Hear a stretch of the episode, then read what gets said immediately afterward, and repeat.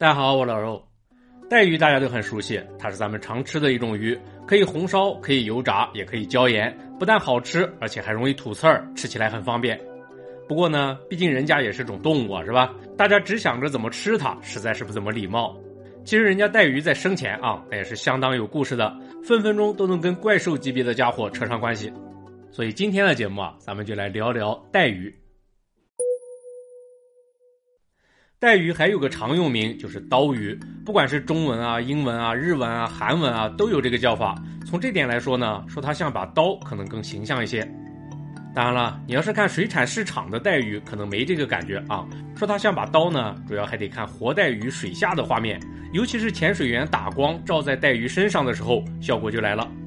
从镜头前面一游过去，就跟电影特效里闪的刀光一样，要多酷有多酷，一点都不夸张。然后呢，咱再近距离观察，刚被钓上来的活带鱼啊，全身都是亮银色，超有金属光泽。你要说是镀了一层银，可能都有人信。这种金属质感可以说很有刀的感觉了。据说以前伪造珍珠的人就曾经用带鱼的银粉来增加光泽，有这么个用途。不过遗憾的是什么呢？就是带鱼身上的银粉啊，很容易被碰掉，用渔网捞起来的基本上都被刮花了，没有钓上来的漂亮。而且带鱼一旦死掉啊，身上的亮银色就会变暗，变成银灰色。所以摆到摊儿上的，通常既没什么金属光泽，身上还特别斑驳，跟活带鱼相比，颜值就差了很多。而且啊，还有个事儿有点意想不到，就是带鱼的游泳姿势。像这种长条形的鱼呢，要说典型的泳姿，可以参考鳗鱼。游泳的时候扭来扭去的，整个身体都在摆动，完全就是一条丝带的感觉。所以好多人觉得带鱼也应该是这样。不过实际上呢，人家完全不是一个风格。带鱼游起来啊，非常非常僵硬，除了转弯之外，基本都绷得直溜溜的，还真就像一柄刀插在水里，让人意想不到。仔细观察的话啊，你会发现带鱼的鱼鳍有点特别，它没有腹鳍和尾鳍，胸鳍也小得可怜，只有背鳍超级发达，从头上一直长到尾巴上。所以带鱼只靠摆动背鳍就可以游泳，显得非常轻盈，感觉比鳗鱼那种全身运动要省力多了。这可能是带鱼的一个优势，又有金属光泽，又喜欢绷直，确实是很像一把刀。所以带鱼在日语里面叫塔七沃太刀鱼，说它跟日本的太刀一个模样。而且啊，塔七沃这个称呼呢，还是一个一语双关的说法。日语里的塔次是站立的意思，也可以理解成是站着的鱼。这又是怎么回事呢？咱们继续往下看。二零一四年的时候啊，有人在洪都拉斯海域拍到了个有趣的画面：一条带鱼像柄宝剑一样悬垂在水里，几乎是一动不动，只是非常缓慢的往下沉。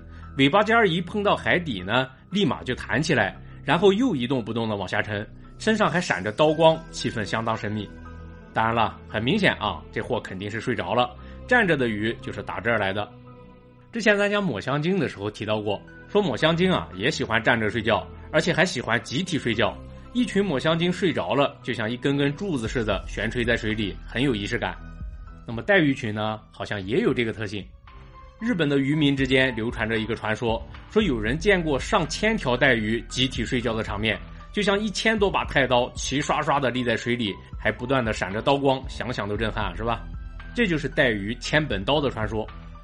不过呢，直接拍到千本刀的视频非常非常少。好在极少数水族馆里啊有展览带鱼的，虽然数量没那么多，不过他们集体休息的时候排列的也非常整齐，几十条悬停在水里，多少也有点千本刀的意思，视觉效果还是相当不错的。至于带鱼为什么喜欢站着睡觉呢？相信好多朋友已经想到了，没错，就是为了隐蔽。最大的带鱼能长到两米多长，十几公斤重，按说也算是大块头了。它妙就妙在这个又扁又长的体型，而且还总是绷得很直。从两头看过去的话，几乎就是隐形的，所以带鱼群才选择站着睡觉，上面和下面的捕食者都很难发现它们。这一点啊，好多渔民也深有体会。他们用鱼群探测器来找鱼群，普通鱼反射面积大，很容易就能发现。带鱼呢，一个个都站着，反射不了多少声波，你就很难定位到它们。所以也有人管带鱼啊叫幽灵鱼，说的就是他们在探测器上神出鬼没的事儿。看来这传说当中的千本刀啊，其实是带鱼非常重要的生存之道。那么实际上啊，带鱼不光是睡觉喜欢站着，平时捕食的时候也这样。它们是肉食性鱼类，嘴还是蛮大的，再加上嘴里长满了獠牙，又尖锐又杂乱，看上去就很恐怖。带鱼平时主要吃小鱼、小虾之类的，个头不大的鱿鱼也吃。它们喜欢仰着头看着天吃饭，从下面偷偷接近猎物。游动起来虽然很缓慢，但是出击那一下非常快，采用伏击的战术。如果猎物有点大的话，带鱼就会用它的獠牙先把猎物咬碎，然后再吞进肚子里。那么带鱼之所以喜欢从下面偷袭呢？除了刚才咱说的隐蔽性比较好之外，也跟它们的生活习性有关系。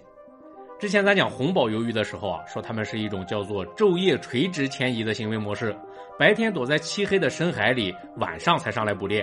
带鱼呢，跟红宝鱿鱼刚好相反，它们是晚上躲在深处，白天上来捕猎。从深水区上来的过程当中，观察上面小鱼的位置，找准机会就可以下手了。这才养成了从下面进攻的习惯。不过啊，带鱼白天上浮的习惯就有点悲催了。想必当初他们的老祖先啊，要么是为了追逐某种猎物，要么是为了躲避某种天敌，所以才演化成这样。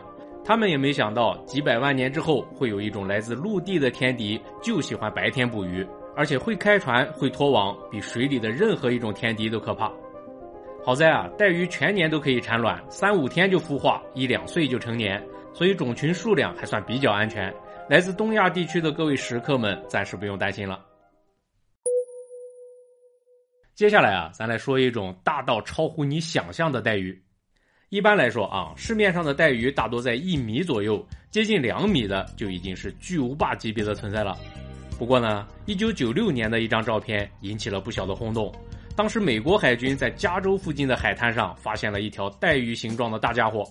这条鱼长度达到了七米，十五个壮小伙才把它给抬起来，拍下了这张甚至感觉不太真实的照片。那么这条巨大无比的鱼呢，就是平常潜伏在深海里的黄带鱼，带鱼里的皇帝，非常霸气的名字。黄带鱼最大能长到十米以上，考虑到鲸鲨属于软骨鱼啊，所以就硬骨鱼来说，它是世界上最长的硬骨鱼。尤其是它平时主要生活在深海当中，人类对它的了解非常有限。所以它到底能长到多大，目前还没有定论。而且啊，黄带鱼不仅是体型大的出奇，就连它的相貌也相当魔幻。它跟带鱼一样，背鳍也是从头顶贯穿到尾巴。不过黄带鱼的背鳍是红色的，气场就完全不一样了。尤其是它脑袋上的背鳍呢，长得特别特别长，又像是鬃毛，又像是皇冠的样式。脖子下面的腹鳍也是红色的，演化的又细又长，端部是扁平的造型，像一对船桨一样，整个相貌非常浮夸。这么一个夸张的相貌，一看就不是等闲之辈啊，是吧？尤其是在东亚地区龙文化盛行的地方，脑洞大开的联想就更多了。你想啊，十几米长的身体，通体银白色，背脊上布满红色鬃毛，生活在深海里，除了没有爪子之外，这不就是一条小白龙该有的样子吗？所以啊，日本人给黄带鱼取的名字就叫 Lugu no Sky 龙宫使者，说它是从龙宫上来的，充满了神秘感。另外呢，日本的人鱼传说也指向了黄带鱼，比如有些古文献是这么描述的：说美人鱼从水里探出头来，肤白貌美，红头发，这跟偶尔露出水面的黄带鱼确实多少有点像。那么到了欧洲那边呢，黄带鱼的传说啊又不一样了。欧洲渔民给它的名号叫“飞鱼之王”，就很迷惑，因为黄带鱼跟飞鱼啊长得一点都不像，你要硬说它是加长版，实在是太牵强，所以怎么就成了飞鱼之王呢？其实啊，这很可能只是一个巧合。有些渔民出海捕鱼的时候，偶尔看到了像是戴着王冠的黄带鱼，然后又发现了飞鱼群，再一瞎联系，就把黄带鱼当成了飞鱼的老大，是这么回事儿。另外，关于蛇形海怪的传说啊，也被认为可能是来自于黄带鱼的目击事件，跟大王乌贼和克拉肯一样，基本属于远航归来的水手们喝多了吹牛的产物，没什么可信度。那么，除了这些捕风捉影的说法呢，黄带鱼还有个传说，倒蛮像是真的，咱们一起来看一下。说黄带鱼啊，主要生活在深海当中，水深大约两百米到一千米左右。所以在浅水区看到它，或者发现它搁浅在沙滩上，通常被认为是不寻常的事儿。有人就说了，说这跟地震之前动物们的异常行为一样，黄带鱼之所以游到岸边啊，就是因为它在深海里感觉到了地壳的变化，为了躲避灾难才浮上水面的。这是海底发生地震的前兆，听起来非常有道理。那么实际上呢，也确实有很多黄带鱼的目击记录被跟地震关联起来，所以黄带鱼也经常被叫做地震鱼。好吧，这事虽然看起来有理有据啊，不过还是有争议的。二零一九年的时候，日本东海大学的团队就研究了这个现象，他们根据日本媒体的报道，构建了一个深海鱼目击的数据库，然后跟地震的数据库进行了对比，结果发现没有直接关联。这么一来的话，关于地震鱼的解释呢就不一样了。说会不会因为本身就是地震多发地区，所以不管你什么时候见到黄带鱼，在随后几天之内，周边或远或近的海域总会发生或大或小的地震。也就是说，这可能是个强行关联。而且啊，还有个现象也不太好用地震来解释，就是大部分黄带鱼的目击记录啊，都是直接死在了沙滩上，这并不符合他们上来避难的说法。另外，有些被活着拍到的黄带鱼呢，也明显有寻死的倾向。你比如，二零一四年有段视频是在科尔特斯海拍的，有条黄带鱼在靠近岸边之后，还故意侧过身体游，后来简直就是一边蠕动一边自己爬上了沙滩。就算游客们把它重新推进了水里，它仍然继续尝试上岸，就很离谱。另外，二零一九年日本的鸟取市也拍到了黄带鱼，那条黄带鱼一直在岸边游荡，不断在岸边试探，也像是要找个地方上岸的感觉。五分钟之后死在了石头缝里。如果说是为了躲地震的话，实在没必要，是吧？另外还有两次啊，来到岸边的黄带鱼呢被抓进了水族馆里。一次是二零一八年七月份，长崎的九十九岛水族馆抓获了一条黄带鱼，工作人员把它放进水族箱里进行展示，结果半个多小时之后就死了。另外一次是二零二一年二月份，兵库县的城崎海洋世界也捕获了一条黄带鱼。也是在展示了几个小时之后，当天就死掉了。也就是说，只要是来到岸边的黄带鱼，也许就意味着它们的生命已经到了终点。至于它们为什么想死在海滩上，仍然是一个毫无头绪的未解之谜。二零一一年的时候，一架潜水器在墨西哥湾执行任务，调查前一年的墨西哥湾漏油事故对海洋生物的影响，结果就拍到了一条黄带鱼。不过这条黄带鱼呢有点奇怪，它没有逐渐变细的尾巴，身体就像是断掉了一样，感觉非常怪异。而且科学家们发现啊，类似这样的黄带鱼啊还不少，不管是搁浅死亡的，还是潜水发现的，都有这种残疾鱼。以前普遍的认知呢，猜测是黄带鱼被袭击了，被像是鲨鱼啊、虎鲸啊这些家伙咬掉了尾巴，所以才落下了残疾。不过后来科学家们有了新的发现，就是这些黄带鱼断掉的部位啊，大约都在同一个位置。而且断口都比较整齐，没有被撕咬的痕迹，这说明什么呢？就说明黄带鱼很有可能是自残。当遇到危险的时候，主动断开自己的尾巴，以尾巴作为诱饵，获得逃跑的机会，跟壁虎是一个道理。